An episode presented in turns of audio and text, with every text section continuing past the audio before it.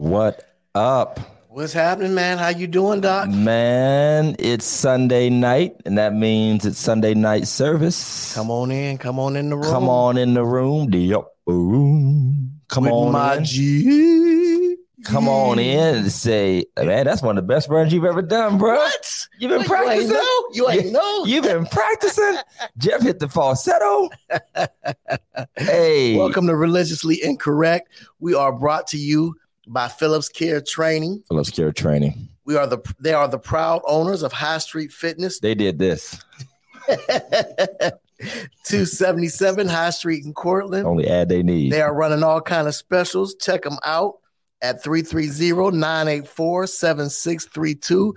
Ask for Big Mike, not not our producer, not our Big, Big Mike, Mike, the other Big, Big Mike, Mike, the buff that, Mike. That yeah, that, that Mike ain't that buff. That, that ain't buff. His beer belly Mike over here. Yeah. Ask for Buff Mike. How's everybody doing? Pastor hey, El- Tatum. Elder Carter. Hey, y'all, like, share. Do us a favor. Share this. All right. Like it. Hit your hearts. What did we learn last week? Hit angry faces on purpose. Hit angry faces, yeah. Be angry on purpose, because that's how Mark Zuckerberg uh, has manipulated all of our lives by by pushing things when we hate each other. So somebody absolutely somebody put Make America Great Again or something like that in the comments just to get our algorithms up. Y'all right, know what's right, happening. Right, right. What's uh, going Sister on with Fatima, you? How are you? Hey, hey, hey. All right, all right. Sister Howard, good to see y'all. Come on in the room. Welcome to Sunday night service. Hey, we got to give a shout out to, uh, I don't know if she's on tonight. They might still be out of town, but Lady Dela Cruz yes. and our friend, Reverend Doctor Angel Dela Cruz, who turned sixty this week. Oh, is that right? Yeah, I guess they went on a trip with the family and all. They had a couple posts up. So okay. our, our good friend, the good doctor, okay, we appreciate okay. and, and love him, and happy birthday to you. Definitely want to give a big shout out to uh, Pastor Barnes, who was in my stead when I, yeah, I went on yeah. my little cruise. Pastor Kent made it happen. He's the man. He's oh, the man. Somebody need to hear this. That's our favorite joke. My dad used to say all the time, oh, somebody need to hear this. Yeah, he did good, man. You know, he he filled the, you know, the bald-headed slot real good, man. Right, I mean, right. we we have to get somebody bald to fill Joe's uh, just slot. It's kind of required. Um, so. There will be no black and yellow today. Oh, oh, there, there is. No, there's a whole lot of black y'all, and yellow. Y'all, y'all won that game on twelve technicalities. twelve. Y'all want to get the J V team. y'all, hey, y'all literally barely beat the dude y'all cut. Right, as long as we beat him, though. Y'all did beat him. As long as we. Beat I did him. not know. Want to know what it's gonna look like if you didn't. You Woo. know what? And the funny thing is, I saw some Browns players go over and be gracious. Da da da. da. He wouldn't have did that. Oh no, nah. he, he uh, he'd have been. He'd have been doing all his little. Yeah, up guns. Yeah, whatever he does. Yeah, all that stuff. Baker Mayfield. Well, we all got our wins in. I did genuinely almost have a heart attack with this game today. Man, I mean, it was. Like I ain't even. A, I ain't even a, a, a Pittsburgh fan, and I was tripping. It, it was. It was. It was some kind of game. I mean, it was. It was wild. I mean, that had Mike up. I had to break out the hard stuff. But Mike had to break out the hard stuff. Mike's hard hard lemonade. Right. Nah, he had to go deep. He had to go deep down in the cellar for that, because the, the Miller Lights wasn't making it happen. You know, the Bud Lights. No, no, no. Let me let me preface this show with, I know a lot of y'all said y'all was going to come on and jump on when we talked about uh, fathers in the ministry. Oh, yeah, it's coming. It's coming. We're going to do a whole show on it. We're not just going to open up a segment with it, but it is coming. Yeah, we're exposing all the fake spiritual fathers out there. So type we, them in if we, you know them. We're going to call it, That's Just My Baby Daddy. That's Just My Baby Daddy. Who that is? Man, I love it. I love it. Deadbeat, d- divine deadbeats. I love it. We're going to talk about it. But you know what? I mean, it's in the news. You know, uh, I'm preparing my plane ticket. Oh, yeah. You know what I'm saying? I, I'm ready. I, I'm getting my vestments together. You know, uh, and together. we have to get to the to the Queen's homegoing service. Oh, hell. Oh, this ain't a this ain't a funeral. I'm going to go in there and say, this ain't a funeral. This ain't a funeral. This is a homegoing. It's a homegoing. Cue the shout music. I mean, the, the, the Queen is dead. Who they going to have sing? Leandra, Leandra Johnson. Leandra's singing anything, won't she? I bet you her funeral will be as long as Aretha's was. The Queen of Soul. Aretha's funeral was seven and a half hours. All right, so so I want to hear y'all thoughts right quick. First few minutes, what your thoughts are about the Queen, and in particular, what does it mean to us? What, what, what does it mean to us? Because I've seen some pretty uh, keep it real statements from formerly colonized nations, mm-hmm. individuals who were once a part of the empire. Because if you don't know, and unfortunately, a lot of our history books don't teach it like we learned it. I mean, British Empire had like half the colored world, you know, under subjugation. I'm talking India, African nations, you know, some of the Caribbean. You know, they were in competition with France and Spain to try to, you know, take over the New World and whatnot. So a lot of our brothers and sisters of color around the world are not feeling all this adoration. No matter how much people love the queen or whatever, they view the monarchy and the queen as an extension of the brutality of their people, right. of their heritage. And to celebrate her and acknowledge her in a, you know, gracious manner is to support what she stood for. Now, she personally didn't have slaves or, but she presided that over it. Know of that we know of. Allegedly, nobody has stepped forward Allegedly.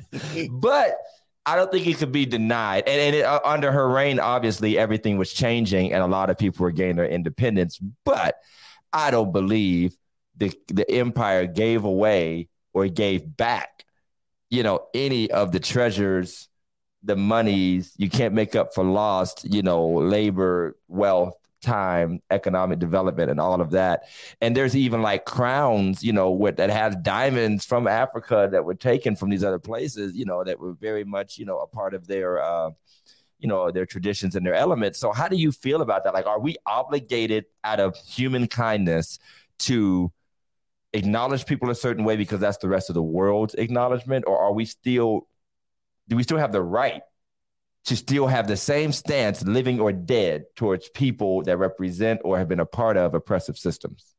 Well, I don't, I don't, I don't think we, um, I don't think we need to, to, you know, patronize her or put her up on this platform, the whole regime as it, as it is. I mean, they've done some stuff that, uh, you know, would turn our heads. I mean, it's just, just the same as, you know, we ain't putting, uh, we still ain't, ain't nobody still trying to look at these Confederate flags. Like, you know what I mean? Just because you ain't never, uh, you wasn't around when General Lee was around. I still don't want to see a federal flag on your porch. If I, right. if I see one on your porch, I'm, I'm not, I ain't going to your house to trick or treat. I can tell you that much. Right. Yeah. Yeah. Yeah. I'm going to tip that house. The, yeah, the big so, white house that's like a hundred yards off the, off the street with a big lawn in front. And by the, by the way, by the way, I did see one of those bunk, uh, Biden flag. Oh, you uh, saw one they, of those. Yeah. You, you was telling me about them the other yeah. day. I finally saw one. Yeah. They're, they're all, they're all over my ward, man. They're, yeah. they, they're on that. I mean, I, I, I have mixed feelings because, first of all, I feel like, as usual, there is a public pressure for people to feel and react a certain way, regardless of what their reality is. Mm-hmm. And someone can become a beloved figure, but that doesn't change the fact that they are part of an oppressive system. Absolutely. And that oppressive system made them the beloved figure. I mean, you know what I mean? Like, it, it you can't skirt around that. Right. The, the, if you riding around in a car you stole from me, you know what I'm saying? Like, you riding around, you pass it down to your kids, and you pass it down to your kids. You still stole that car from Absolutely. me. Absolutely. I don't care if, you know, you you know, the grandchild's like, well, I didn't steal it, but I'm still driving by while your grandkids are walking. Right. You know, so that's the way I feel like. And, and like, you have to, you have to look at it. You know, people always say you can't argue with success. No, I can argue with the way you obtained the success. Right. Maybe you have it, but if you got it off the black backs and off the sweat and off the blood of, of, Blacks, you know, Hispanics, Haitians, whatever. I'm going. I, I do have a right to argue on how you obtained what you do have. And, and I mean, to be clear, I mean, Great Britain continues to have massive racial problems. And I mean, look at what happened with Meghan Markle and the babies. And I mean, there were literally comments made, you know, among the royal family about the dark babies and the distaste that they would have dark babies and, and those types of things. So you can't convince me that Charles and, and, and Queen Elizabeth and them were just in love with black folk. I think we were more like a, uh, still like a dark curiosity to them. Right. Like, you know, like the exotic, the exotic. Ooh, that's, that, that's certainly interesting. You know, so I, I I struggle with that because I think that a part of, especially not just the uh, not just uh, the the British Empire, but I feel all over when it comes to history and the subjugation of African Americans in particular, that that is distinct and brutal in the modern era. That we're gonna be we're gonna be forced or expected to play kid gloves with people because of this shifting that's happening concerning the, the, the teaching of history. And there's a whitewashing like all over again. It's like as soon as stuff actually started making the history books, that's when this like new round of suppression of history, you know, they call it C R T, they call it a little bit of everything. And now it's just becoming, well, don't say white folk ever did anything bad. Right. To black people. Like, don't say that, or, or you're saying that. And and Scott has a good point. We don't want to dwell on it because we want to get off it. It says the British Empire didn't do anything that any other empire didn't do before them. History is history. Empires died long before this queen. Uh, I would, I absolutely agree. I mean, all forms of human misery and different types of things actually uh, uh, did things to other people. I think what we call shadow slavery and the European subjugation of countries of color and nations of color, that stands. I think anybody who actually studies history sees that that stands differently because it literally was based off of a theory right. of race that was created in order to justify that lesser peoples were almost deserving of enslavement. And on top of that, like they were almost created to be enslaved, like they were they were lesser in, in mental capacity, lesser in value and worth. And that was actually a construct that's different than saying the Persian Empire or the Roman. I mean, it's it's, it's just a different construct than Muslim nations taking right. each other captive after they might have warred with one another, African villages and warlords. warlords, you know, even intersectional, right. you know, so that's, that's, that's, I think that's a different beast, Scott. And I think that's something that we have to reckon with and at least be honest about. And, and you can't ignore that. Yeah. Those other uh, empires did exist. I think they did. We have a lot to speak to it, but the British Empire just happened, and uh, as well as a few others, to extend into to an era where everything could be laid bare through media, through modern, you know, history books. I mean, through, you know, just like everything else is, is more exposed. And so, hey, they carried it on this long and they carried it long enough for the whole world to see it for what it is. So, yeah, they will be looked at a little bit worse than the the uh, empires of antiquity. Right. That's what they get for keeping it up for so long. I mean, I guess that's what I feel like. That's what you that's what you get for letting us go into the T V age. Like, we're going to end up having news reports about you. And we'll probably, I, I use the word lightly, but we'll hate you more because we see it more. Right. Exactly. We will. We'll, we'll hate it more. What we didn't get to see, we didn't get to see the brutality of a thousand years ago, but we did see this. Tatum, go ahead and give it to us. She's educating us. And it's long. I don't know if we'll be able to read all of it, but there's a difference between those African nations and Caribbean nations that were a part of the Commonwealth. Good point.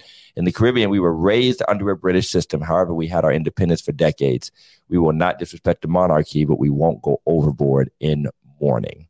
Powerful. I feel it. Powerful. As, that is powerful. And I appreciate all the perspectives. Absolutely. And there's so many on there. We want to thank you all for chiming in. Maybe we'll hit this again uh, sometime yeah. soon. But before we... Oh, the memes have been hilarious, though. Check out Black Twitter. Oh, and by the way, for anybody who thinks it's just a black-white thing, look up Irish Twitter.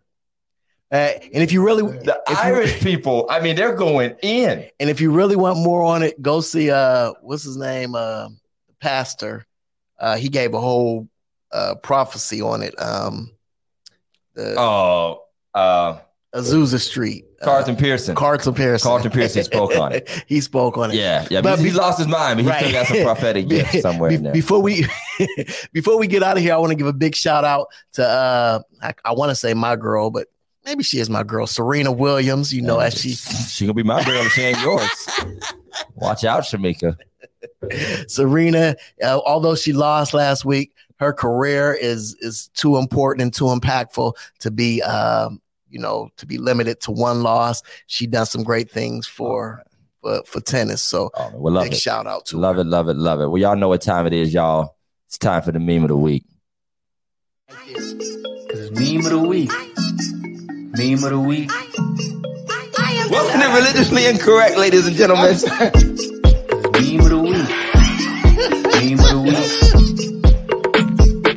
you send us your memes of the week. We, we are, we are, these are all jokes. We are just playing. All right, what do we got? Saints be like, oh, just ignore him. He does this every Sunday. Yes, we do. Uh, yes, we do. And there is a fallout saint. Oh, there's a fallout. Oh, there's, a fall, there's a run around the church there's a run around the church saint. There's a speaking in tongues way too long saint. Way too long. There, there's a get happy on the same song at the same time every week. Like oh, you can yeah. just count at eleven twenty-seven. There's a mother who's going to say, go ahead, preach, pastor. Go ahead. Take your time. Bless them, Lord. Yeah, the ones that fall out. Yeah, there's there's always one. And you have to look around. I learned as a visiting minister and an organist, especially an organist, mm-hmm. being an organist, if you played at a different church, you will think that the spirit's really moving because you're playing and something, and they'll be looking like, nah, this cat, he would he done it, he done it every week. He would fall out if the cat meowed. I mean, right, he would, right, you know. Right, right. Some of them like, he ain't even shouting. He having a seizure. He good. I, I, I finally got a chance. I, and you probably seen it before, but I never saw it. I finally saw it yesterday on TikTok. G. Patterson was like, sir, sit down. You are not in a spare. Oh, yes. At a whole convention. Yes. At a whole convention. You, you are a lie. You are a lie. And the truth is not in you. I love it. You are it. A false prophet. Sir said, sir, take him out of here. Take him out. Security, take him. Sir, stop talking. Stop talking. You stop. I got to remind you of something. Yes. Yes. You are the same person seven years ago. And he said that all the bitches were going to die. Yeah. I loved it. I loved it. Yeah, that was good. That was a good one. Yeah, there, there, there's the habitual shouter. It's all, and again, that's why I keep saying the modern church. I love everything, but man, there's just some stuff you need. You need the every Sunday shouter. You don't get that in modern. And, and the lights be out, you can't see them anyway. I want to see them. Turn the lights on, blow the smoke out the church. I want to see folk run around and hit something while they're trying to shout. Oh like, yeah, yeah. Trip over oh, yeah. a, a floor monitor. I want to see that. I want to see that. But thank you. Send us your memes of the week to religiously incorrect podcast at gmail dot com. If if if we like it, if it makes us laugh, and by us I mean Big Mike, then we might show it on here. Uh, before we bring on our guests, we want to thank our sponsors from the Phillips family of businesses, Phillips Care Cleaning Service. They take care of everything from floor cleaning to house maintenance, move in, move out, wood cleaning, carpets, room room carpet cleaning starts at thirty-five dollars for basic steam clean. And uh, they do a great job at just about everything concerning your home. So check out Phillips Care Cleaning Service at three three zero, two one nine, seven nine one six. And while you're at it, the leaves are falling. The grass is still growing. Get that lawn together. Get your Your property straight with Phillips Care Lawn Services. Lawn care starting at thirty dollars. Apparently, inflation did not affect them because that was in the price for like a year and a half.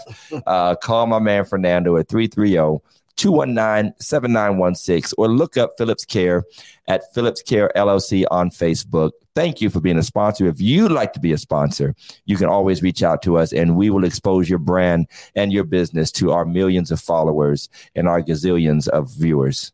What's happening, Big Mike? Rest in peace, Ernie Shavers. Rest in peace, Ernie Shavers, one of the hardest hitting boxers from right here in the valley. You know, my, my previous homeowner was his brother. Is that right? Yeah. Okay. Yeah, the Shavers, okay. the, the people I bought my house from, wonderful people. Uh, so, you know, rest in peace, one of Mahoning Valley's own. All right. Who did he knock out? George Foreman? He he jacked somebody up really he knocked bad. Knocked out a couple cats. Yeah, he knocked out a, quite a few. Larry Holmes, I think it was. All right, y'all. Well, Pastor Jeff is going to introduce our guest. Hey, do me a favor while he's doing this introduction. Like, share, tag somebody. I want to see some names pop up in the chat. Tag somebody and tell them you got to hear got this. Got to hear this. Got to hear you this. Got to come on here. Go ahead. Listen, we are excited to have a friend or brother, uh, one of the hardest working men in Youngstown right now. Yes. Pastor J P Robles, Jon Paul Robles. He is. He he has graduated. He graduated from uh, Y S U. Went to a couple other theological seminaries. He is uh, the husband of one wife. One wife. One wife. Has two children uh, and, and just a phenomenal pastor and doing a great work over there in Youngstown. He is working with, uh, he's doing so. He, you'll see him everywhere. He's he's almost everywhere right now. So we are so proud to he was able to take just a few seconds to get come on here on Religiously Incorrect. Put your hands together. Uh, Give some hearts and some likes to our man, Pastor Robles. Come on, give it up for him. What up, what up, what up, what up? Hey, good to be with you all. Well, thanks for having me. Man, how you doing? Doing all right. Doing all right. Yeah. Have we gotten your name right? That's it. You Robles. Got it. That is it. I was about, I was about to say Robles for the whole night. You're good. I'm going to add an extra S to say Robles. That's fine. That works. That works. Yeah, it just sounds more spiritual. No, I'm joking. Yeah. Hey, give us a give us give us the short and long of yourself real quick. Let the people know who we talking to. Who your people is. Yeah, I like to begin by first always acknowledging my ancestors. So I'm the grandchild of migrant workers who moved from the south of the United States when a lot of Hispanics were moving north to work in the factories. So my grandparents were Mexican Americans who migrated north to get factory jobs. And uh, from there, we moved from Indiana to Pennsylvania. And part of the story is actually racism uh, played a role in the move. And I won't go into that, but not that it got better, but we moved from Indiana to uh, Pennsylvania. And then I come from a, a lineage of ministers and ministry. And I was raised in a classical Pentecostal household. My dad's a pastor, still preaching, doing it for fifty something years. One wow. of my worst fears growing up was bringing a friend to church. And we were talking about uh, the unexpected or, or the actually the expected. That's it. Right? Like, you know what's going to happen. And one of my fears was we always had the people who would give a word in tongues. And it was almost like clockwork. So that was one of my fears. And they do that every service, right? So I knew it was going to happen. But oh, yeah. Yeah, grew up in the Pentecostal church. Um, now I'm a, a priest in the Anglican tradition. So I, I tell people I span the gap between praise the Lord, everybody, and then the Lord be with you. And I, wow. I, I live kind of in the middle there now. But um, I'm a part of a communion, uh, the Communion of Evangelical Episcopal Churches. And a good way of describing it would be um, they call it convergent, where we are sacramental, Pentecostal, evangelical, not evangelical in the sense of white evangelicals. Uh, I was looking for that. that. But evangelical in the sense that this is good news and uh, that God's liberation is good news for all people. So I have a beautiful family, my, my two children I love. My son's learning how to play the bass right now. My daughter started her own party planning business. She can't even drive yet, so it's my name and number on her card. and, then, and then I'm married to the best person, Diana, who I love. I've, I've been her best friend. She's been my best friend since we were kids. So wouldn't have it any other way. And you we guys got installed at the same time, right? That's right. We were ordained, yeah, ordained. In the priesthood. So we were ordained in the Pentecostal tradition years ago, but then into the priesthood in twenty nineteen. Wow, that's that's that that's amazing. I love how you talked about it being a convergent Uh, situation where you're bringing these traditions together. And I, I could just only imagine, I've seen and we've witnessed what it was like for Pentecostals to begin to adopt what you call high church traditions mm-hmm. and certain sacrament elements, sort of just just just sort of raising the consciousness and the language and the the protocol of so that it, so that Pentecostals, because, you know, as, as I know, being raised uh, in a Pentecostal church that was sort of in a Assembly of God sort of um, background. And in the Black context of Black Pentecostalism, it almost feels like a guttural religion. Mm-hmm. So, you know, just definitely very, uh, I don't know how to call it, like just very baseline. Like it just doesn't come with any of that. It's, it's the exact opposite of the Queen's funeral. It's like the exact opposite of Buckingham Palace. Yeah. I mean, these are the people that were raised on dirt floors and, you know, clapboard churches and things like that. And so I know what that's like. So that's a wild shift to the Anglican uh, tradition. And I w- kind of want to talk about, like, how was that? Our theme is, everybody at home, it's a different world. Yeah. That's our theme, is it's a different world. And we're going to kind of push that in a few different contexts. Right, right. But I first I want to, I guess, talk about the interdenominational context. Wow, man. Yeah. Wow. Yeah. Yes, there's things going on here, Big Mike. uh, but anyway, the interdenominational, what was it like and what prompted this journey? Mm-hmm. Because if, if, if, do you consider yourself Mexican in heritage? I do. I do. It, you know, the language was stripped from me because of the assimilation force of my grandparents wanted their children and their grandchildren to speak the language. I'm not judging them for that. Right. I think it was a method of survival. We could talk about that later, how right. it was a form of, of violence, really, that happened to uh, Latino people, Latina people. But yeah, it's a wild journey for sure. It yeah, absolutely. I guess what I was asking was if Mexican Pentecostals or anything like Black Pentecostals like yeah. to leave or even shift from that context of faith is like leaving Jesus. I mean, I, yep. and I wasn't even raised hardcore Pentecostal, but when I, I went to go be a Baptist minister and, and, and accept the call of the Baptist church, you would have thought I left Jesus and the Holy yeah. Ghost and everything right. behind. So oh, tell us sure. about that. So Richard Rohr has a quote where he says, everybody should dig deep into their own tradition until they find the river that connects us all. I mean, uh, we, we forget. I think we're sometimes I feel like people know scripture so well, but they don't know the tradition that brought scripture to them. Mm. They know their form of church so well, but they don't know church history too well. And so when it's time to dig down deep and find the river that connects us all, for me, you know, as a Pentecostal, that goes to Methodists.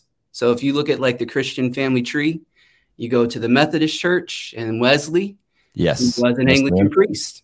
And so early Pentecostals were actually highly sacramental. nineteen oh six, Day of Pente- or Day of Pentecost. See, there's that formation coming through. Right, right there it is. Azusa Street, right. which you would think was the Day of Pentecost, the right. way they view it. But Azusa Street, and then you have these Methodists, kind of like an amalgam of people gathering around the altar. Missions, during yeah. the Lord's yeah. Supper. And back then, there wasn't a lot of Pentecostal scholarship, but there were journals. So when you read the journals of these early Pentecostals, you find out that they were sacramental. That's what kind of sent me in in the, the route of curiosity, I could say. Began to look at early Pentecostals and how their faith was. That opened up some some new things, some new insights for me. That's just me. So no, I like it. I mean, I've I've been in a similar journey. I was the one, I say this unashamedly and, and not arrogantly, but I think I was the first person in my church coming up, especially when I became a minister and then an elder and associate, that actually took the time to really explore our church doctrine. That's where I figured out, oh, this is literally just a, it's just a copy and paste right. from Assembly of God doctrine, which is mm-hmm. somewhat of a copy and paste of Church of God in Christ doctrine, but they just tend to have far more position papers on specific pieces of the doctrine where they actually explain it scripture by scripture and word for word, as yeah. opposed to just what you repeat on a card at yeah. my wife's Kojic church, for instance, or what we had on a piece of paper that we never even really referred to. And I just became obsessed with what do we believe? Why do we believe it? What is it based on? Then, like you said, you start digging deep, you fi- start finding out that actually comes from. So you're telling me how different we are from Baptists or right. how different we are from uh, Methodists. And you're like, no, actually, we are just an amalgamation of those traditions. Then yeah. people just started doing what works best for them. And the funny joke that people say about non-denominational churches, like, y'all just Baptists without the yeah, name. Like, that's you right. know, you're either Baptist or Pentecostal without the without the, that's without right. the label. Because you're literally living within their hierarchy, right. their structures, their their Episcopal, you know, whatever it is they do. You mm-hmm. just chose a, a way, but you didn't want to be connected to the actual structure. Yeah. Yeah. Now, through this through this conversion, where you came from and where you are now, um, you you you may have you may not be Pentecostal anymore, but I've watched you and I've heard you several times. You still have the Pentecostal slang. You still have the the oh the, yeah. You know, so you you did you didn't uh, code switch, if you would. Yeah. See, I brought that in there. Brought it in. You, you didn't code switch, if you would. If you would, you, yeah. you didn't go there and try to be them. You went there still being yourself. You're so right. I I want to make sure that I say this. I still claim Pentecostalism, even if Pentecostals don't claim me. Mm, all right. So I I don't let that uh, be taken away from me. Still speak in tongues. Still believe in laying on of hands, the gifts of the Spirit. All the charisms, like that, that hasn't left me. In fact, what's so wild about Pentecostals, I, I forget the scholar who said this, but one of the strangest but yet most accurate definitions of Pentecostals is that they're blood mystics. They plead the blood over everything. Yeah, and yes, yes. One of the things that's wild to me is that I was raised in what's called memorialism. So it's like when we're at the Lord's table for the Lord's Supper, communion, we don't think God's doing anything. We think we're doing something, but not so much that there's an ontological top-down reality happening here. And yet, You ask any Pentecostal who, who was raised in classical Pentecostalism how they feel about mishandling the Lord's Supper. Right. And they'll tell you it can lead to death. So they'll go to Paul in Corinthians, yep, where he says, because you're mishandling it, some of you are sick, some of you are sleeping, you're dying. And so they had a fear of it. They believed it could bring death, but they didn't bring, they didn't believe that it could bring life. Mm. So, so what happened for me was I began to wrestle with these things and really explore, you know, early Christianity, and it changed my life forever. I love that you believed it could bring death, which we were all warned about. I mean, you couldn't touch the table. You can't, don't you touch that table, boy. You know, but it, but we didn't believe it could bring life as far as that direct divine connection, because then we think, oh, you're being Catholic. Yep, exactly. Or you in that false doctrine now. You you think the blood then turned into something, and you a vampire. And, yep. uh, yeah. So yeah. I, I, I, I love that. And, and since since uh, Pastor Jeff brought that that word into the conversation, you know, I, I love the idea. I don't love the idea. I love that the concept has been brought to the forefront of code switching, mm-hmm, that we as a generation, we're very close in generation, and Jeff's, you know, and we're all in the same generation. We're more cognizant of sort of the social gymnastics we have to do in like the that. secular and, you know, religious world, yeah, in order to fit in. And it's almost, I hate to say it, because in some ways, the media age, the social media age has almost worsened it, because our forms of worship seem even more ridiculous and unpolished and guttural once they're put under bright lights. Mm-hmm. And Pente- let's be, let's be honest. I mean, one of the most joked about forms of worship is Pentecostalism. We're the ones that are always putting up the shout videos and the funny stuff that happens and the craziness. That's become more of a meme than just about any other Christian tradition. I guess Anglican priests don't do too much funny stuff. You know, I guess it's, it's not. It's, it's in not our community, they do. But, but I mean, how do you feel? I do even believe it plays a part, and I'll touch on it in a second, even in the what we think is a convergence, but I almost feel like it's a social pressure to diminish our cultural, yeah, and spiritual fervor and passion in favor of a more mainstream, I almost call it pop worship, yeah, like an acceptable worship model, mm-hmm, that follows certain patterns. It's almost sitcom-ish at this point. And if, yeah, you're more of a, of a, of a, what do you call it when you're just doing the stuff off the fly? If you're oh, more yeah. like a, a, a, what do you call it? Like Saturday Night Live when you're doing, uh, Sat, not, not satire, when you like just get off the head. Yeah, yeah, off the top of your head. Oh, man, the word is escaping me. The word is escaping me. But anyway, when, when you're uh, literally, you know, in that frame, that's almost seen as, you know, unacceptable and and and lacking excellence, mm-hmm, lacking polish. So how do you feel about the code switching that you have to do culturally? Yeah. And naturally, spiritually comes into that. So I think that's a great question. One of the one of the things that we're always asking, and I should clarify this. So in our communion, it's the Communion of Evangelical Episcopal Churches. Episcopal just means bishops. So we have, okay, bishops and their succession, apostolic succession.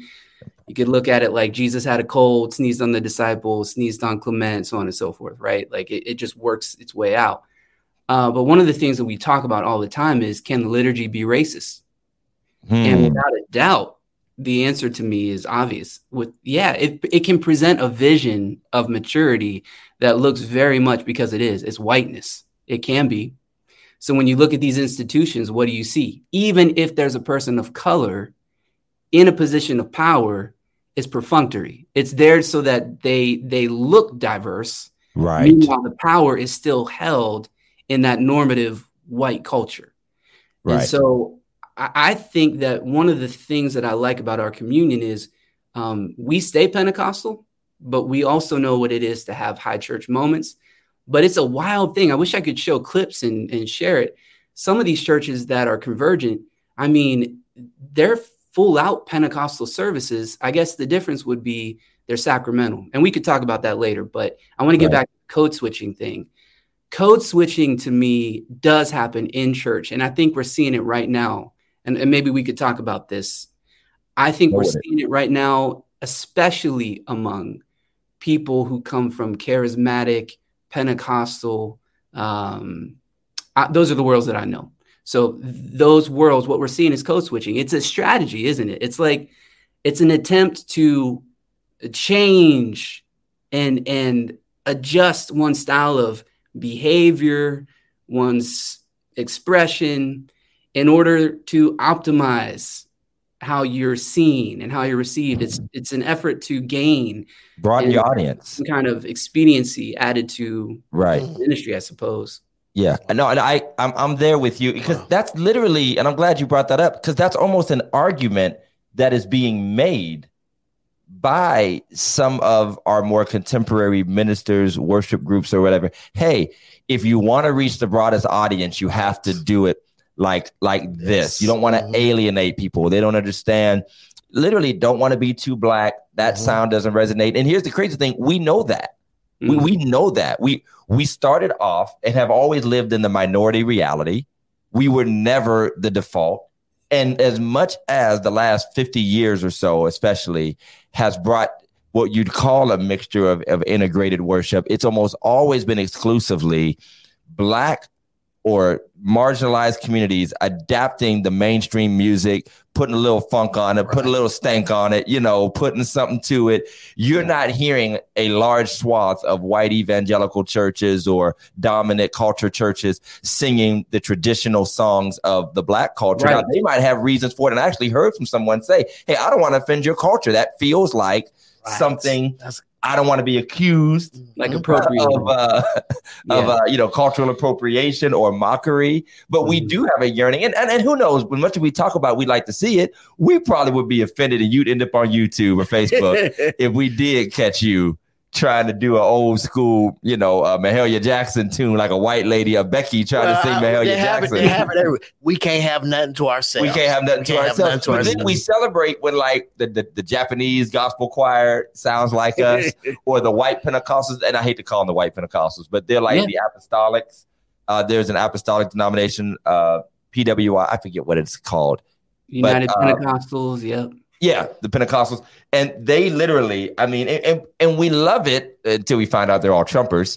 Uh, but we love it. And that's the funny thing. For those of you that don't know, just about all the white folk that have church like black people are not on your side when it comes to. Can I add, can I add a note in here? That's yeah. because they're just fundamentalists who speak in tongues. There it is. Yes. Mm. Yeah, that is correct. Wow. Wow. So, so, so, Jeff, how do you feel and how do you see that code switching at work in uh in, in your side of things? Because you do things even with social activism. And, and you know, sometimes I do get a little embarrassed when we're in mixed company and black folk act too black. Mm-hmm. You know what I mean? Like well, it, that. It, I can name a few names, but I won't. I, I see it in, in so many different ways, because in some ways I feel like it's it's. Why does it have to be code? Why can't it just be talking proper or just speaking? Well, you who know, determines what's proper? That's that's that's that's where it gets. That's where it gets. That's almost what he said about the maturity right. thing mm-hmm. with the liturgy. Like, who decided yeah. this is correct? Right. And the other thing is exotic. Yeah. You know, we're the exotic. Right, right, right. And now, you know, it, it, and then it gets really bad when you're talking about uh, when you're talking about. changing your hairstyle. You know, I can't wear my dreads anymore. Right. Or or the way you dress, you know. And I mean, I, I'm the first person to say, you know, pull your pants up. Stop acting, you know what I mean? Yeah. You get more into like, uh, what, what do they call it? Uh, respectability politics. Absolutely. Like, res- like, like be respectable. And it's it's seeped into the church. Right. I think respectability politics has seeped into the church, particularly among charismatic and culturally uh, rich churches that like, hey, if you want to make it mainstream, yeah. don't be too much of you. That's dampen right. that down a little bit, polish it up, sanitize it. There you go. Yeah. You know, sanitize but it. But some people will call sanitizing code switching. I, I, so how, how, how, where, where's the cutoff there? Yeah, where's the cutoff? Where at what point are you, are you like the Dave Chappelle in whiteface? Yeah, yeah, yeah. yeah. I think one of the things that I like going with is Thurman's definition of it, which is a strategic loss of self-respect. Mm. It's a capitulation to the powerful in order to somehow gain something, mm. but you lose your identity in the process, and you're willing to sacrifice it. You're willing to lay that down, sacrifice it in order to gain. I mean, if there wasn't a more, I don't know, Uh, this is religiously incorrect. Go with it. This is religiously incorrect. It's a colonialist approach to the faith. mm. because its its aim is acquisition, control, mastery, ownership. Um, I'm running out of words, but I, I think that's why we see this happening. It's a strategic loss of self-respect. Wow. Wow. I love that. I love it. I love, I love it. it. One, one of the um, quotes you used when you were at the action, um, we had something you were, you spoke uh, there. Um, but one of the quotes you used is one of the ones that I really love by, uh, forgive me if I don't say his name right, but it's Rabbi uh, Herschel. Yeah, Pascal. Abraham Joshua. Abraham, yeah. Yeah, and it, it says that, um, how, how does it go? Many are, are in a, in a, you know, in you have to society, some yeah. are guilty, all are responsible. All are responsible. I, I, okay, say that again. In a free society, some are guilty, but all are responsible. Wow. I want you to break that down for me. I want you to break break, break that down for me, please. It's Tell a way of saying that we all are able, responsibility, we are all able to respond, and we and we ought to, and we should. And that's on us. That is our our work in the world. So what what what we see happening a lot of times is just, you know, shoving the blame to the other. You see this kind of bifurcation of responsibility, and you see this uh, dualistic mind, which is a small mind that wants to make the world of us and them, blame all the problems on them, make us look virtuous, that sort of thing. But Heschel comes along and he says, no, in a free society, all are responsible. So. Mm. I love that. How does that apply, do you think, to ministry in the church, and whether it's what we see as denominational abuses, mm-hmm. structures that have been, you know, suppressive and oppressive, and then cultural as well? How do you see that working in the church in a practical sense? Oh, my goodness. That's a good question. Well, I don't Make want to get into the church sells some assets and send it to black folk. You know, should should should, should people that have historically benefited from the subjugation of other cultures, should they look for ways to repair? Without a doubt. How can you call yourself a Christian without taking that approach? It's mind-boggling to me. Yeah. It's it's just absolutely insane. And I think that's happening right now, right, with historically white institutions. Uh, what we really see is just more white messianic visions that does nothing but recenter whiteness. But I think that idea that that was in the past, thank God it's over, we're free of any responsibility, let's just keep moving forward. You know what? Let's hire someone of color, give them a, a, a some kind of public office so that people can see them. And meanwhile, the culture stays rooted in whiteness. The power stays rooted in whiteness. I mean, it speaks to everything. You you said, and, and, and I'm just going to piggyback on what you were talking about right now, and that you talked about redefining the tension, mm. redefining of tension. You said the redistribution, the redistribution, the redistribution of tension is uh, it's, uh, for white people of means to hear, li- to hear, listen, and be quiet. And feel the compulsion to say nothing, yeah. and then just act. Yeah. Not that words do, do not matter, but in the end, only action can be the primary response. Yeah, I love that, because oftentimes they they have words. They want to say something. They want to give us an apology without action. They they yeah. they want to, you know. So so talk about that for a minute. That actually comes from Mark Laberton. He's a professor out in California, but he, I got to give him credit for that. That's his line. Um, uh, I like what Andrew Draper says. No one needs your wokeness. What we tend to see happening is uh, a lot of people who think they're woke are actually just overly ambitious. And so mm-hmm. they're recentering themselves again. And so Laberton comes along and he says the re- redistribution of tension is multifaceted.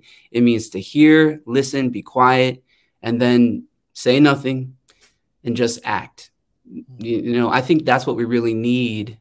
If you have interest in making this this world um, a, a healthier place, a more holistic place, a place of equity, equality, a place where we can celebrate beauty that doesn't look singular in its vision of maturity, then I do think it's going to require the difficult work of action. And I want to go back to this thought. A lot of times we think that Christianity, the action of Christianity, is just building. We're only, we're stuck in one direction. We think that the the action of Christianity is to build, build, build. We forget the witness of Scripture that tells us to tear down, tear down, tear down. Wow. Right, right. So yeah. What we ought to see is the dismantling of some of these institutions. They're, right. they're in hospice care. And they know it. They have money out of wazoo. And they're wondering, how can we have a faithful witness in the city or in the culture, or in the neighborhoods that we're located within? Well, I could tell you how.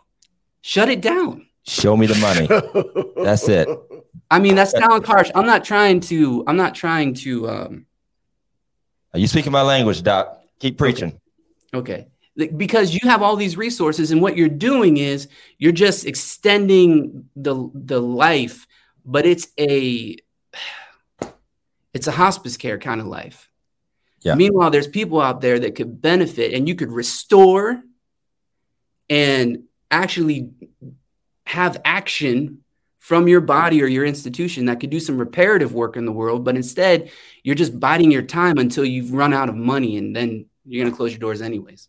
Right. Wow. And, and and that's a that's a struggle I found myself in the center of. I've spoken several times, and I'm glad you mentioned that. It's almost like a token sandwich between your more conservative viewpoint uh, that's more white evangelical. Like you said, the past is the past. Let's pursue reconciliation in a way that doesn't require anything of me.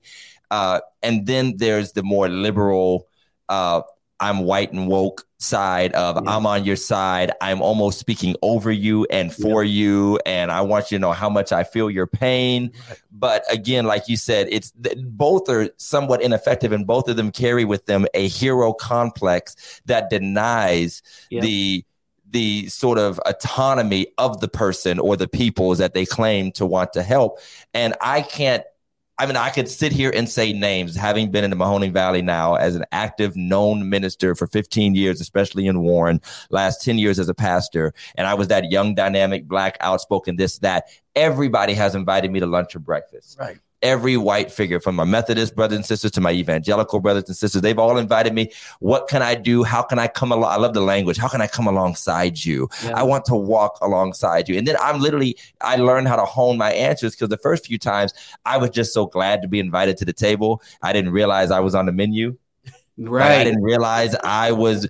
You know, and I, even if they didn't intend it, these are not always nefarious purposes. Like, let me grab this young kid preacher and turn him into my puppet. No, yeah. they really do think they're doing. Right. But then when I learned to hone my message, I became a little bit more militant. I've even drawn back a little bit from the harshness of my language. But I stick to my guns on, hey, I don't have all the answers, but I'm moving in this direction. If you're not willing to move in this direction, I don't see how the conversation can proceed. As as one evangelical pastor, very prominent in the city of Warren, once came to my office after the George Floyd situation and said he wanted to increase the racial, uh, you know, uh, mixture of his church. He wanted to see a more integrated church, and even gave me a number like five percent, and I'd like to see it higher. And I said, I'll tell you what no other black church would pastor would tell you, because they're so nice. I, I tell you, I could care less if any black families joined your church, because every black family that joins your church is one less black family that's going to one of our churches that are doing, uh, you know, worship and, and witness right within the distressed areas where they're needed, especially, no disrespect to anyone in the socioeconomic strata, but those certain middle class, more stable ministry, you know, families that are looking for the amenities and the extras you have to offer. Yeah. We actually need them more. And the, the the the law of proportions that people always seem to miss out on is that one family to you is like losing ten functions in my church. Absolutely. Yeah, absolutely. You know, because of our population, like yeah, that one, oh, only one family. Do you know what a difference if you have a thousand members and only fifteen black families? Do you know what type of difference those fifteen black families would make in black churches My in God. the community? Do, do you understand? Now, so I, I, I've had that tension, and and it's frustrating because they all want to be your friend until you stick to your guns. Yep. You stick to your culture. You stick to what you know, and uh, you tell them, hey, this is where it is. Honestly, mm-hmm. write me a check and walk away. Yeah. And I know that sounds greedy because you've been taught that that's a greedy line and that's a greedy, you know, but it's not really. It's it's it's write a, write a check and walk away, because if you had to go through the motions, the ups and the downs, and half the time you keep it a secret of all the mess ups and the improprieties, even if we're not fully formed, we deserve the right to get there, mm-hmm. to journey there with the same resources that you got there with. God knows how much money you've wasted while you're talking about this one black pastor that walked away with ten thousand dollars from a church or something. God knows the millions of dollars that have slipped through your fingers. As I said to one church member of mine, you know, don't be so impressed with what you see some of our mega ministries doing, because they might spend more on one H D camera in their church than they spend on all this community outreach you're impressed with. That's right. Meanwhile, we as a marginalized community here in Warren, you know what I'm talking about. If I'm talking in Warren, I told a, a white peer of mine, you're working with East Market money. I'm working with fourth Street money. Absolutely. My ties come from old retired black women yep. and people who might be younger trying to be faithful, but they don't have the jobs. You've got the, the, the funds of business owners and old money, trust funds, people turning yeah. over parts of their wills to the, the church over generation upon generations upon generations, while we still, whether you like it or not, are actually at a lower position because of the hundreds of years of wage loss and wage theft that has occurred, that never gave us the chance to have three hundred year old trust funds and and and legacy. So so don't look down on what we're not able to do. Ask yourself, why are we not able to do it? And why do you keep coming back to the same community doing the same thing and no change actually happens there yeah, when you get right. done with your giveaway and your bikes and your presents? Yeah. Why? I asked that pastor, same pastor, if you've been doing turkeys in this neighborhood every single year, why do you have to keep coming back? Right. Maybe we don't need turkeys. Mm-hmm. Maybe we need turkey farms. Maybe we need, you know, jobs and development and advocacy that only your voice could give us. But let me share the vision. You don't get to decide for us what we need, but you can support what we need. That's it. Do you think there's an inherent responsibility that God places on the church? Without a doubt. We have he to said, ask- listen, he said, I saw that look. He we said, have we have to we have to ask the question, what does it mean to follow the one who emptied himself? Right. Hmm. I mean, you know what I found? Folks want to do everything except lose. Wow. They, they want to do everything except separate, detach, become less, decrease.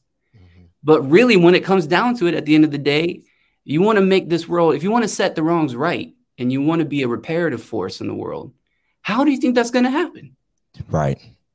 Right. Without redistributing tension, wealth, you name it. Let's go down the list. I mean, power, everything.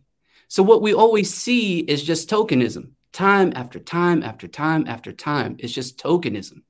It's the appearance, but right. nobody really wants to let go of anything. Yeah. I've run into it so many times, and Pastor Jeff, you've been here. Even when I talk to peers who are from another context, cultural context, the dominant culture, and we talk about the dis- the uncomfortable things, the discomforts. Some of them will say, well, well, you know, I don't want to come and worship or be in a space because I- I'll feel strange. I'll feel that. I'm like, yeah, w- welcome to my world. Welcome, Maybe yeah, you would actually understand right. and right. empathize fully if you were the person that when a joke is made and, and people do wrongs don't make it right. Well, you sit there and take this joke. You know yeah. what I'm saying? I mean, people, you know, we, we have ways, cultural things, inside jokes, whatever you want to call it, that kind of go with being a part of a community and people. And what many in the dominant culture don't under, understand is they have the privilege of avoiding that at their leisure. They don't have to be around my culture, but I must function within their culture. I must. I can't even do ministry. Uh, uh, Willie Francois, Doctor Willie Francois from New Jersey, who really uh, recently wrote a book about almost along the same lines. He said that you can't get up. Uh, we were in New Orleans for a convention, said you can't get up and be Martin Luther King in the pulpit for your sermon while Billy Graham is teaching your Sunday school. Right. Wow. Most of our Sunday school material is strictly evangelical. Mm. strictly. Now, evangelical and the gospel message, and that's that's fine. He said, but you can't just include justice in your sermonizing. Justice has to be a part of your teaching. That's good. It actually has to be a part of your curriculum, and it's not. So the people are being fed that our Sunday school or those Bible studies off of Lifeway and basically Southern Baptist curriculum or Assemblies of God curriculum, which is fine. It it has, but it doesn't speak to the culture mm-hmm. that we're getting up and preaching on and hammering and this ain't right and that ain't right. And they're actually saying, well, my book didn't say anything about that. All it said was love Jesus, love people, and you go to heaven. Right. Mm-hmm. It doesn't talk about what it looks like in practicality that we tend to preach on. And so uh, we do have some questions, and we're grateful that we have one. I want you to type in your questions for Pastor Robles. He has been given some wonderful nuggets. Jeff, yes, picked a good one. Absolutely. Uh, he has a great question. Brother Scott has, uh, what does sincerity look like? And would your suspicion let you know it when you see it? That's a good one. What does sincerity look like?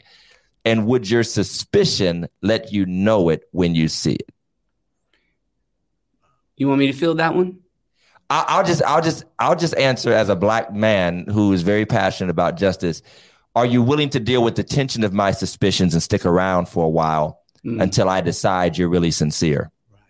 Mm. Are you willing to stick around long enough? Or, or, and I'm not saying this to you, Scott, in general. I'm saying that that's a sentiment I'm sure other people share. Like, hey, I'm trying to help. I really am real, but you keep putting the wall up. You keep putting the barrier up. Well, just like a person that's been abused, there's a reason for that. It's that cry wolf. That's it's that cry wolf like mentality. You're crying wolf, or you're always well, gonna. Well, be no, it's, by it's not us. They're it's the, cry, their cry wolf. wolf because there's been so many people who said they're sincere, but at the end of the day, their motives have been wrong or been off. Right, and so. You know, do we now, have a right to be suspicious? Yeah, that's what. I guess so that's now our guard question. Is really up. Yeah, you do. Right, I, right. I, to, to tell you, Scott, and I'll let Pastor Robles jump on this.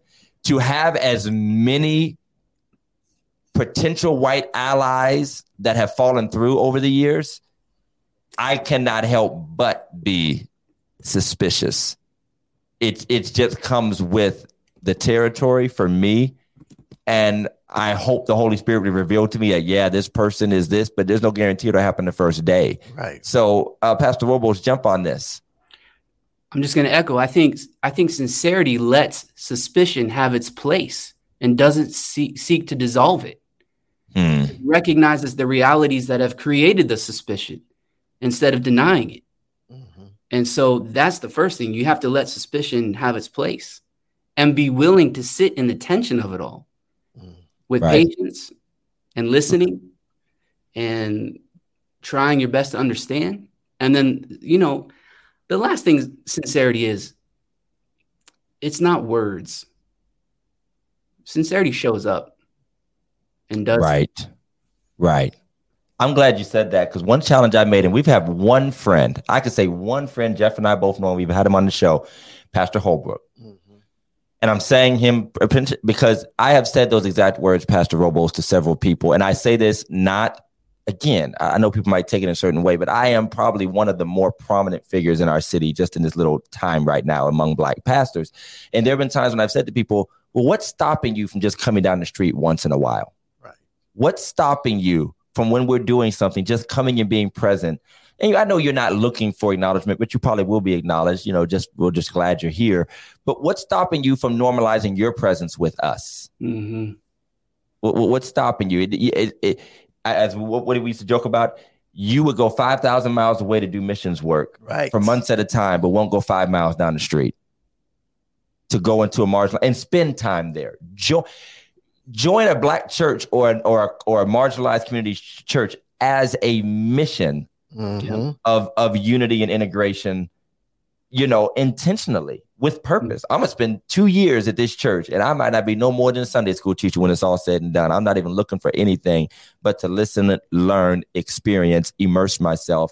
And I'm talking to people that would gladly, gladly adapt and learn the language, the culture, the traditions of some faraway land, so that they might go take Jesus to them, mm-hmm. but will not come and sit under our slang. Right.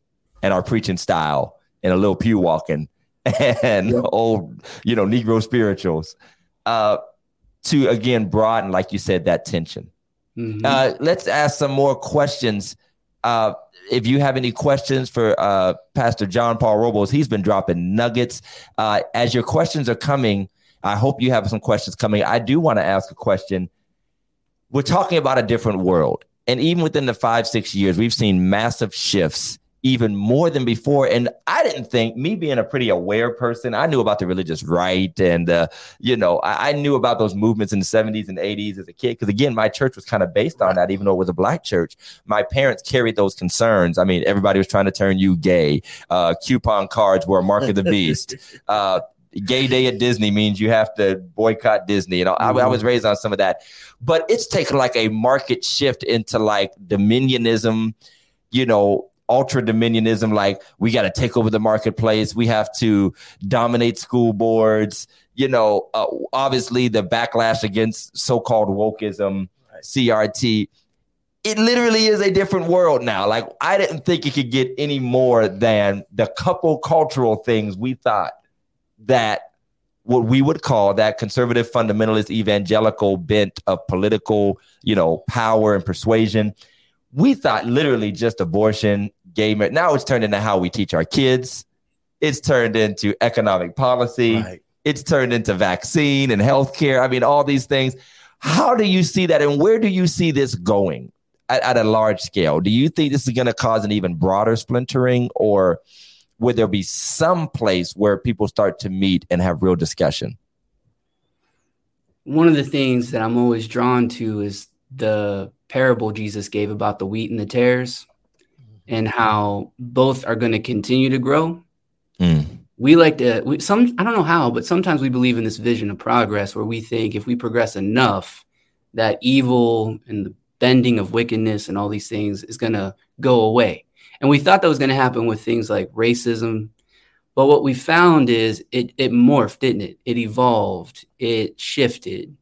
It went through an evolutionary process, because we never really sought to get at the heart of it, which is that vision of maturity cloaked in particularities. When we talk about whiteness, and I think I do, I say this all the time, when we dismantle whiteness, when we talk about dismantling whiteness, what we mean by that, people immediately, they hear it as hate speech if they're white, and they think, oh, you're talking about me.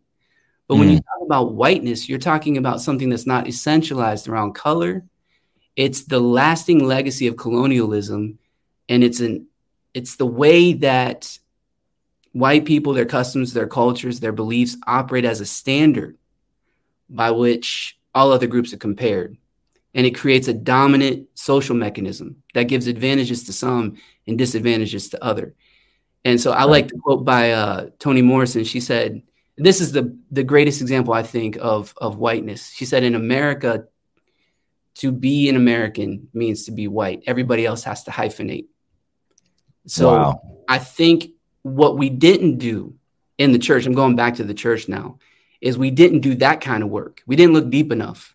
We, wow. we, we tried to deal with it on a superficial level. So now what do you see? The rise of white evangelical, you know, religious nationalism. Yes. We were talking about it earlier. We're starting to see new forms, new shapes of the bending. And it's taking on some really wild, uh, bad theology, bad philosophy. Help me. Get me back to the center of the question, because I feel like I I, I wondered. Well, no, no, you're you're you're on it. But I mean, it's it's become what some people have described, and I've seen some Twitter commenters talk about the opposite, where, I mean, Jesus said, my kingdom's not of this world. You don't You don't express the power of God through the power of the gun, through the power mm-hmm. of government.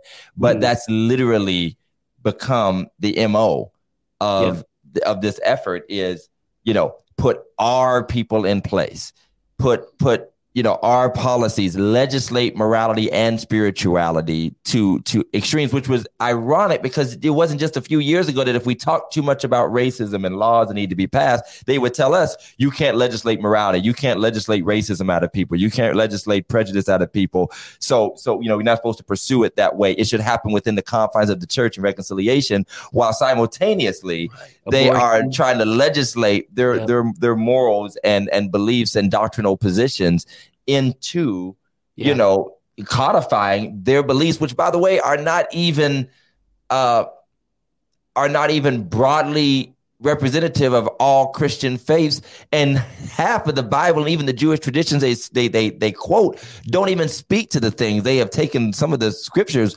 as I talked about the Jeremiah text about abortion. Uh, that that's why Jeremiah one and six, I knew you, and I'm like, read that again. Before mm-hmm. the world was framed, mm-hmm. like before you were, not the world was framed, before you were born in the womb. So that's not some conception positivity, you know, text. It's it's a text about God's foreknowledge and and and eternal wisdom that is far beyond anybody's lifespan or existence, and before they even come into the world. But but but to hear an evangelical or fundamentalist tell it, that is proof positive that that the very act or presence or availability of any abortive act is evil, mm-hmm. even though there are other texts that splinter it a lot more. And America is not a nation of nuance. That's one of the biggest things. America is not a nation of nuance, and our religion is like hatchet instead of scalpel. Yeah. And that's how we have worked this. We have to beat, thank you for saying, a, a relic of colonialism, beat our values into people. Our values, our religion are a blunt force object. Yeah. Wow, that's whereas crazy. The teachings of Jesus, even the writings of Paul, is, is problematic as they might be for some people, they actually force you to consider things. Yeah. Think on these things. Use your intelligence. Yeah. Suppose, and then he lays out a, a scenario. Suppose a man, A B C. We're not doing that. We're like, that's evil. Make it illegal. Blah, blah, blah. God is pleased. Yeah. It's like blunt force witnessing, blunt force even, evangel, evangelism. Mm-hmm. So, so Pastor, Pastor John, how do how, you said talked about uh, dismantling whiteness. Mm-hmm. That, that what you called it? Yeah. Dismantling white. So, I mean, how do we really do that when, you know, even what Pastor Todd was talking about, when it's almost like how you dismantle when somebody feels that they're always right. Mm-hmm. I mean, we, we have this uh, concept where, you know, they basically said defund, uh, defund the F B I. But when we said defund the police. Right. You know what I mean? So, you know, how do you dismantle somebody who, when they when they make something up or when they suggest that what they're saying is right, mm-hmm. uh, it just becomes that. It just becomes that. It becomes right. Yeah. So how do we sit down with a group of people in a group of room or or or, or a coliseum and say, listen, what you've been thinking and how you think is wrong, period.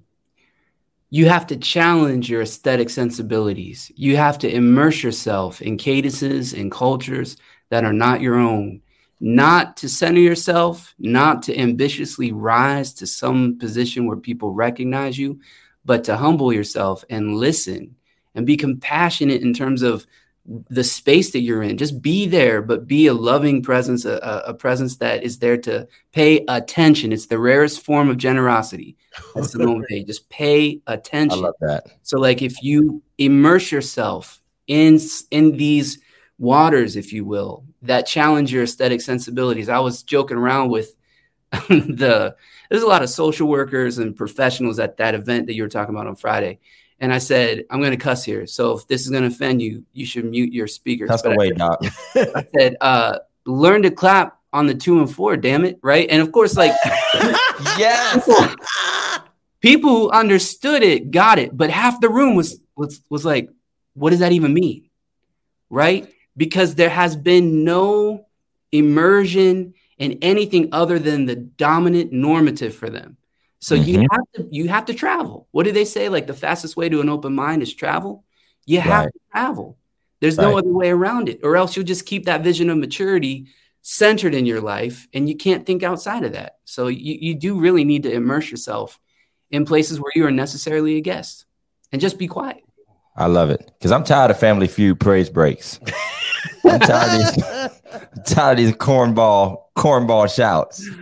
Give it to me on the two and the five, the four. No, I mean, I appreciate it, Pastor Robles, and I, I think that you're you're spot on. I mean, I think that we are headed uh, in a dangerous place because we are repeating mistakes of the past, trying to use religion and nationalism and and, and national pride as blunt force objects to force our ways upon uh mm-hmm.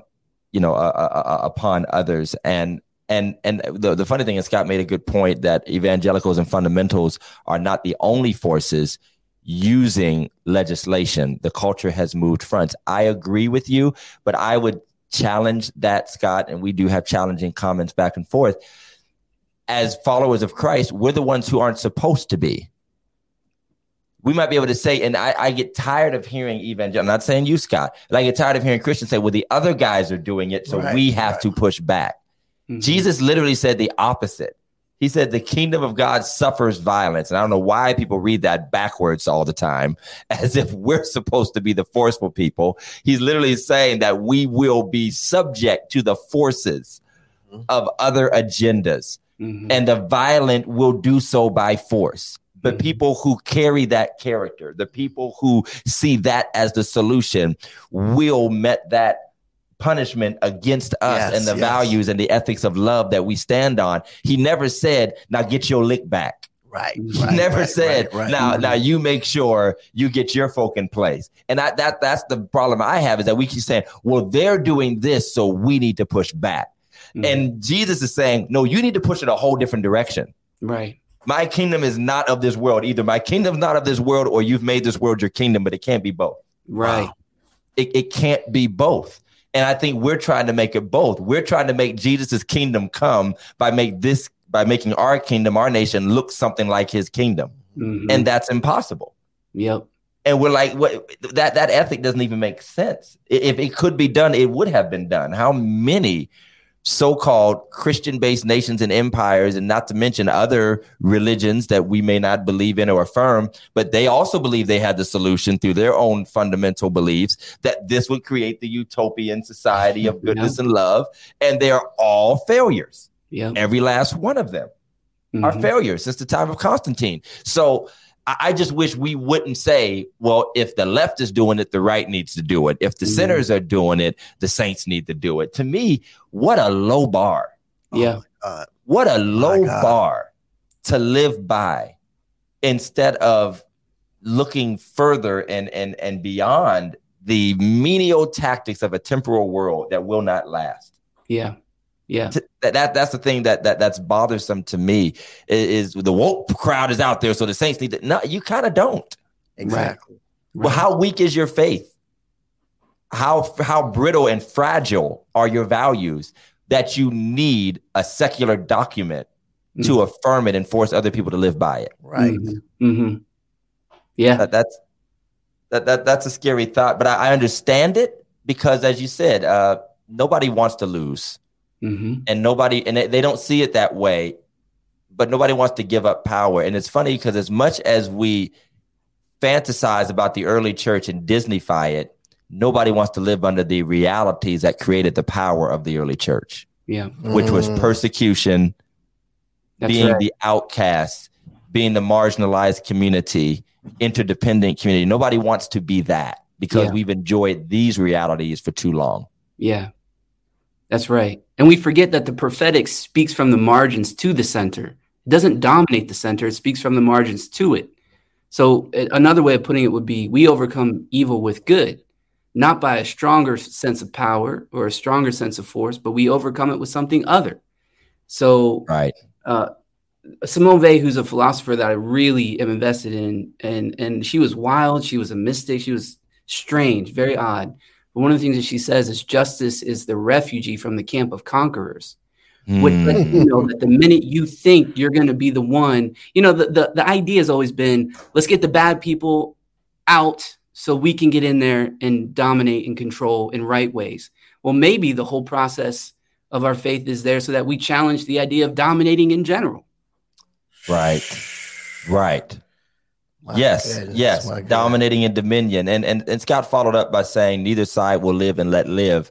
And again, I balk at comparing my side, the side of Christ, to the side of the world. I balk mm-hmm. at saying, mm-hmm. well, if they won't stop, I won't stop. I can choose to stop. Right. I can choose to say, I know that's the way of the world. I know yeah. that's the way that the forces are going. If, if let's say I was... Which which I am actually in many ways more of a middle ground. I actually have a lot of conservative values. I just don't feel the need to express them or find some mechanism to enforce them. Right. Mm-hmm. I actually do agree with many. I value life. I I want as many babies as possible to live. I, I believe in, in personal, I, I even believe in traditional marriage. I believe in all those things. But but the fact of the matter is, if there are people who are against that and I'm the one following the ethic of Christ, then I'm not going to join their tactics right. to make sure that my values keep up with their quest for power. The world is supposed to lust after power. Yeah, that's Believers right. are not. Right. That's right. So we keep saying, well, they're doing it to gain power, so let them. Yeah. The that was literally Jesus' answer. Jesus' yeah. answer was, if they want power, let them have it. My yeah. God. If the, that's the, what they the want. Of the Gentiles lorded over them, but it shall not be so with you. Mm. Right? So that's what they do. They lord it over, but it shouldn't be that way with us. Right. Right. And, and if, again, that's what exposes, again, whether you intend for it or not, n- definitely not aspi- you know, ascribing any nefarious purposes to anybody, but there can be a subconscious desire to maintain and hold on to what you've always had mm-hmm. because it's all you've known. And the sad thing is we have such a short min- mem- memory, and that's also why history is important mm-hmm. because the vast majority of the journey of God's people is not in the context that we are familiar with in the Western world's domination of the Christians killing the infidels and this, that, and the other. And we're basically doing the same thing, just nicer. Yeah. It's basically the same thing. It's it's basically the same conquest. It's the same stuff, crusades. crusades. It's just legislative now. It's just, you know, so we're such in a, in a, as I, when I went to the Holy Land, one of the most dynamic uh, quotes that the guide ever gave us is said that you are like babies to us. Your history is so short. Mm-hmm. Your memories are so short. Mm-hmm. You can reach in the ground and touch thousands of years of antiquity mm-hmm. just by touching the dirt here. Mm-hmm. Everywhere you look, wow. every just, just an inch into the ground. He said, I can show you a tree. It, it was a, like a, a little pile of ash on the road that led up to the pool at Siloam, whatever it was called. And it was like an underground road, the original road. Just a piece of ash was a tree that existed there thousands of years ago. Mm. You could just see the markings on the ground. That so we're so young in our perspectives, but our perspectives are all we know. Yeah. Wow. And that's the context that they're speaking out of, the myth of the Christian nation. Right. Yeah. You know, uh, what makes you Christian? Documents or actions? Mm, mm-hmm. Because I know if I owned slaves in my backyard and I was raping women, nobody would say, at least he's talking about God on Sundays. At least, right. at least he's sending a million dollars to Africa for missions. Nobody would say that. They would right. say that's an evil man. Right, right. Yeah. And either the ethics of sin and holiness are consistent and constant according to the word, or they're not. So we don't sit here and say, well, that was a different day and time. Yeah. So, I mean, I'm I'm I'm grateful for the uh, the, the wonderful perspective uh, that you brought, Pastor Robles. And I mean, you're definitely a you're you're an invite backer. You know, we don't we don't do it all the time, but absolutely. Well, I, I appreciate you having me and letting me join in, and I just really am thankful to be here tonight. So, and I think the world of you both. So, thanks for thanks for letting me hang out. I love it. We didn't even get to talk about your music, man. We got we got to get you back. We're gonna do some music, music videos, some production. All right, uh, you do graphic design and everything, don't you? Yeah, my my wife actually was the one who went to film school. I studied recording arts back in the day, a long time ago, but um. We get, you know, I love music. I've always loved music, and I found friends in music around here. So, uh, yeah, it's always been central in my life, and got to work with some friends. And you done I, some work for Red Hands. Red Hands, yeah. Yeah, we had them in Warren a while back. They're my kids' favorite group. Uh, they were on, what, one of them was on the show, right? Yeah, yeah, we had Kyrie on the show. Yeah, shout out, to, shout out to Kyrie and Al Parker. Absolutely. Absolutely. Well, thank you so much for being with us. Everybody give it up for Pastor Jon Paul appreciate Robles. You, I mean, he is the man. I think we're going to have to bring him in at some point. You might have to speak at one of our one of our events. I mean, he he definitely brings the fire, and we appreciate it. So thank you so much. We're going to take you to the back for just a minute and uh, stay on for a second if you have time. Do you have anything to say, Mike? Yeah, anything else you want to say, Big Mike? All right. Uh, thank you so much. Hey, everybody give it up again for Pastor Robles. And uh, as we're going, uh, we want to thank our sponsors again. Thank you all for watching, and encourage you to follow, like, share, Check us out on Twitter, Facebook, YouTube, Instagram. Uh, but I'd like to take a, a quick moment of tribute, if you don't mind. Oh my God, please, Pastor do. Jeff. I want to yeah. take a quick moment of pri- tri- uh, tribute because when we walked into the studio tonight, uh, we walked in with the news uh, that one of our stalwart uh, ministers of the gospel, pastors, shepherds, mentors, and friends has passed away here in the Mahoning Valley in the city of Warren. Yeah. And that is in the person of Superintendent Doctor Gerald L. Morgan of the Hoyt Street Flourishing Ministries, Church of God in Christ. And uh, I have a personal experience with Doctor Morgan and with the Hoyt Street family. They were a and have been a wonderful part of my formation and connection in ministry work. He was one of the earliest pastors to give me the opportunity to preach right. in his pulpit when I was just a young man. That's I don't right. think I was more than twenty-one or twenty-two, maybe. And he asked me that I got a chance to preach a, a revival service. Uh, the Hoyt Street Flourishing Ministries were a part of a fellowship of what we call the Sons of Thunder. And those of you who know what I'm talking about, with Pastor Evans and uh, Pastor Johnny Austin, Johnny's father, and then it was Pastor and now Bishop Nick Myers. And they called themselves the Sons of Thunder. And there were a few others.